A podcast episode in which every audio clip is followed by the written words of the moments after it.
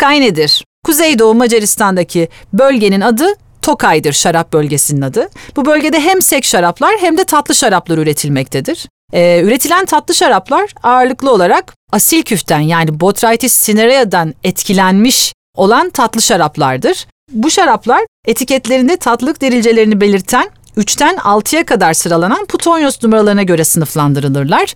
3 Putonyos olanlar daha az tatlı, 6 Putonyos olanlar daha çok tatlı alan şaraplardır. Tokay şarapları meşede uzun süre olgunlaştırdıkları için sarı renklidir.